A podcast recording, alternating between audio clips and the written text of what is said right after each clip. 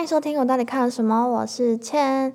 没错，我跟大家说上礼拜我去看小美人鱼了，然后对，所以我们今天就是要来讲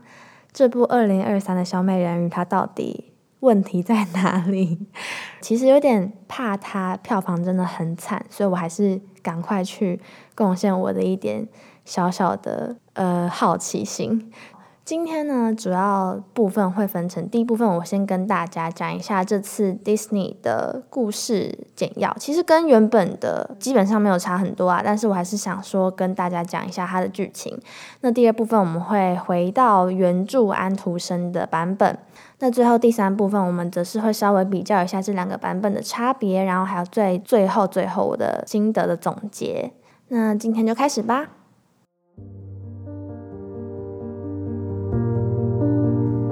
迪士尼的版本，人鱼公主艾丽儿是人鱼国王川顿的最小女儿，她对人类的世界充满好奇心，但因为妈妈死于人类的手中，所以被父亲禁止靠近海面。但即使如此，也没有减少艾丽儿对人类世界的憧憬。她时常会和小比目鱼到沉船的危险海域去搜集人类的物品。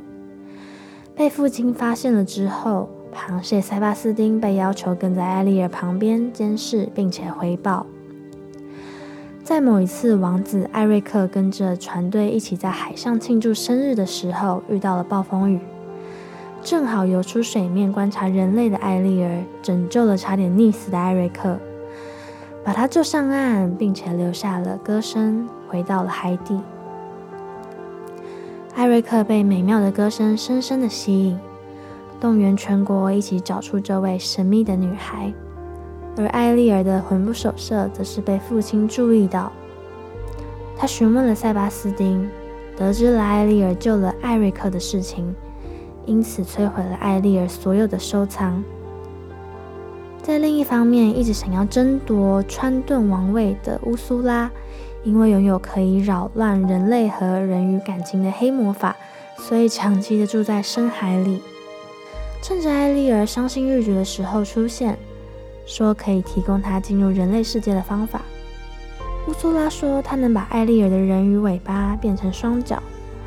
不过艾丽儿必须用声音交换。乌苏拉会给她3天的时间变成人类，在第3天日落前如果亲到王子，实现真爱之吻，就可以永远变成人类。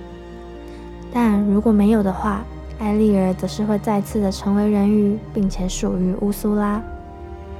艾丽儿答应了乌苏拉，只不过乌苏拉在施法的同时，也让艾丽儿忘记真爱之吻的约定。有了双脚之后的艾丽儿，因为缺氧而到了水面，被一艘小船救起，并运送到城堡达里。后来因为误闯了艾瑞克研究航海的房间，而正式的认识了他。王子决定隔天要带他出去看看，他们参加了市集，跳了舞，在塞巴斯丁和史卡托的帮忙下，他们划了小船出去看星星。就在气氛正巧，真爱之吻要实现的时候，乌苏拉派了他的手下来捣乱而失败。后来乌苏拉发现事情进展不太妙，因而披上了美女的人类外皮，借着艾丽儿的声音吸引了王子，并且施法在艾瑞克身上。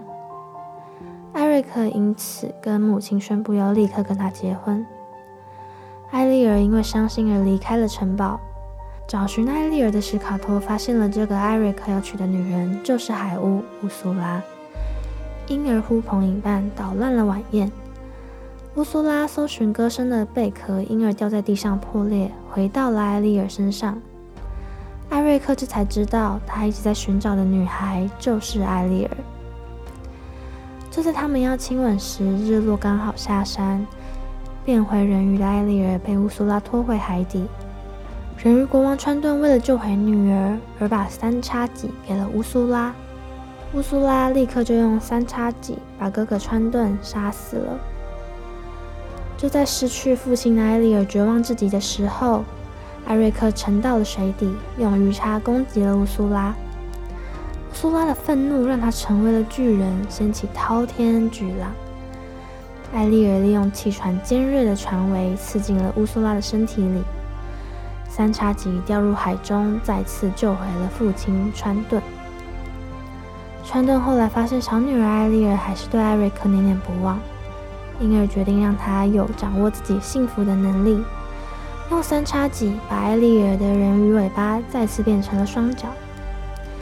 艾丽儿回到城堡寻找艾瑞克，并且结婚。在他们要去度蜜月的早晨，发现不只有人类，人鱼们也在港口欢送着他们。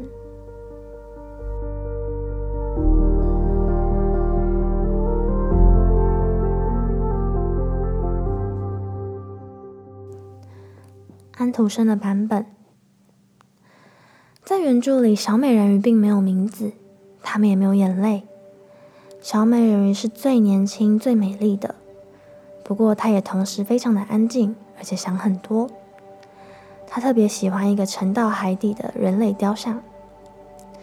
美人鱼姐妹们在她们15岁的那天被允许到海面上看看。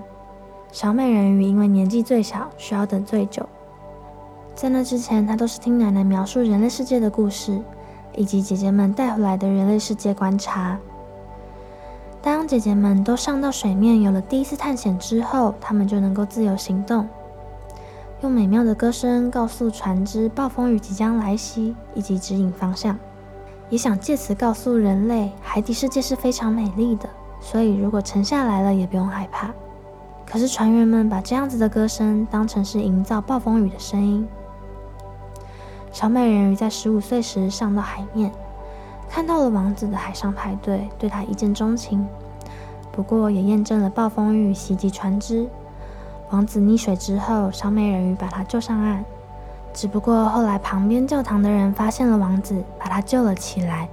小美人鱼只好匆匆回到水底。她好几次到水面，想要再次的见到王子，可是都找不到。闷闷不乐的她忍不住告诉了姐姐这件事情。姐姐们因此告诉了她王子的住处，她找到了之后才能够静静的观察王子。可是即使这样子，还是不够满足她的好奇心。她问奶奶，人类如果没有溺水的话，可以活一辈子吗？奶奶说，虽然人鱼可以活300年，可是我们死后会变成海洋的泡沫。人类的生命比我们短很多，但是他们的灵魂不会死去。如果一个人可以爱你胜过他的爸爸妈妈，他保证从现在开始对你忠诚直到永远，他愿意分享他的灵魂和幸福，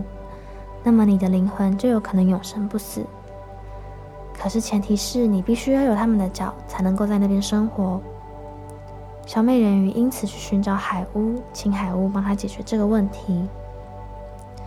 她告诉小美人鱼，在日落前到暗礁边喝下特制的药水，那么你的人鱼尾巴会变成双脚。不过当你在走路时，也会感觉非常的刺痛，像是被刀子割脚一样。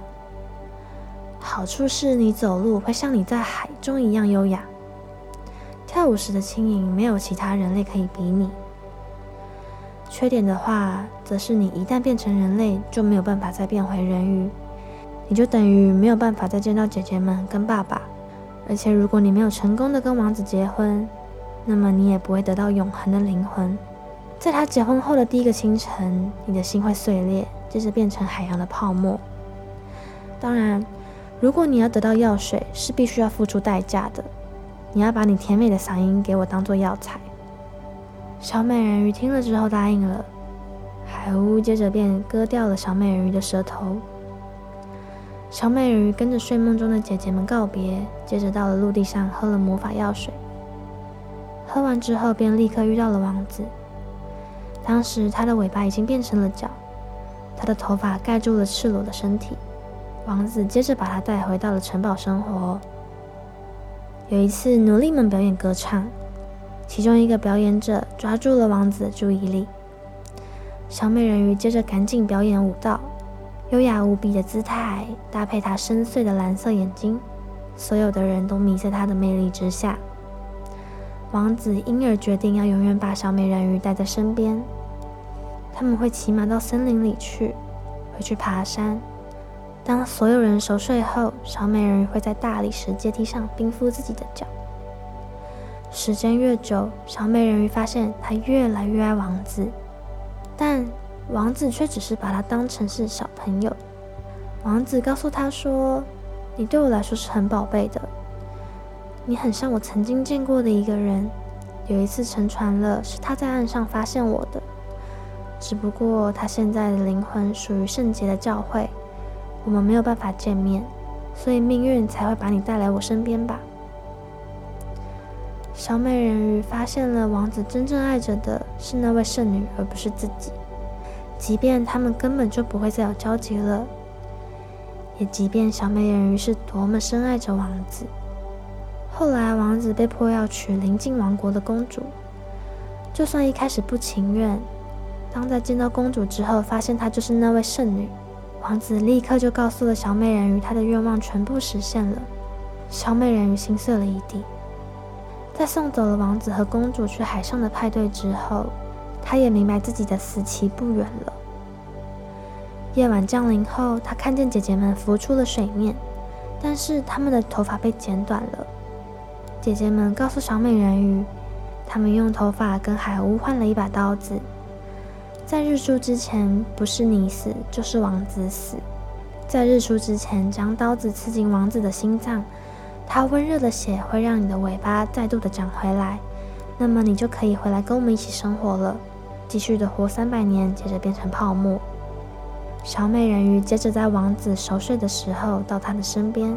听见他在梦中喊着公主的名字。小美人鱼接着将刀子丢进了海中，再看一眼王子后，他跳进了海里。小美人鱼以为自己会立刻成为泡沫，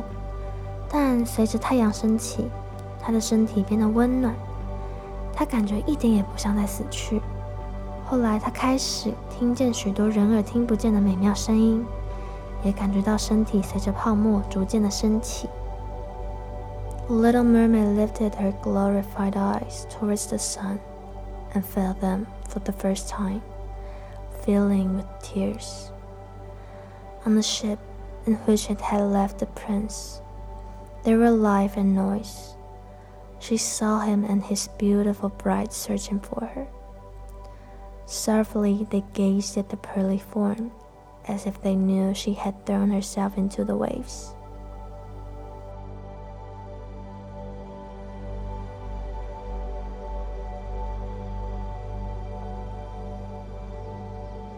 那第三部分的话，我们则是会稍稍来讲解一下这两个版本的比较。我发现2023的 Disney 版本有把最后将废船插死乌苏拉的人改成是艾丽儿而不是王子，还有王子是捡来的，他是捡来的孩子，所以皇后是一位黑人。但也是因为这次的迪士尼版本让我有幸的再重读了一次安徒生的版本，也才知道原来小时候看的故事都这么的深，而且偏黑暗。像是安徒生的海巫，其实我觉得它非常的现实，就是它给了你选择，然后也强调说它不会为你的后果去负责，你要做的这些都是你自己的选择，然后你也不能够反悔。反倒是迪士尼的海巫反悔了，然后还耍出非常卑鄙的手段。然后我觉得迪士尼的父权，他的那个父亲掌权真的有点太严重，反倒是安徒生的版本在亲人的方面就看到比较多是姐姐跟奶奶。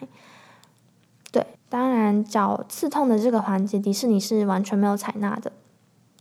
虽然安徒生的版本比较不适合小朋友，但是根据搜寻资料的显示，其实他的作品已经被改成非常非常多个版本了，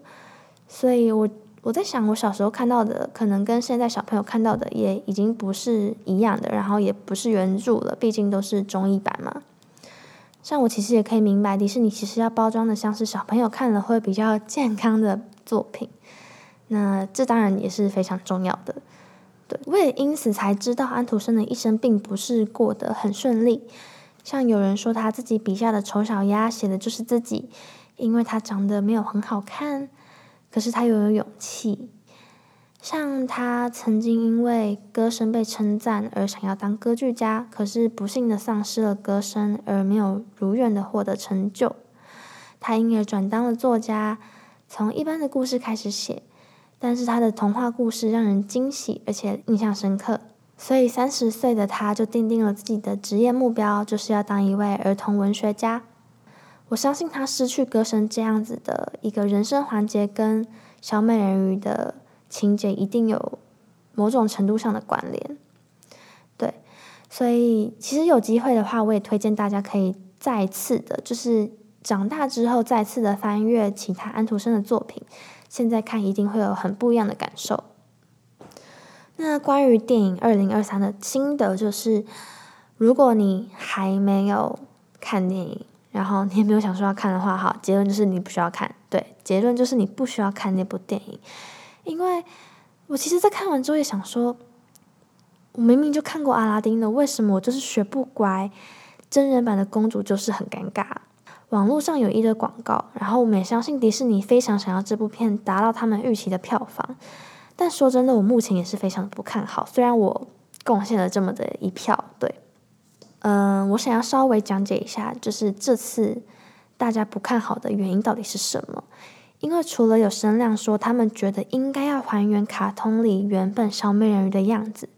就是白色的肌肤，然后配鲜艳的红头发。那另外一边的声量其实就是比较激烈一点，他们就是觉得这个演员并没有达到他们主观的认为的漂亮。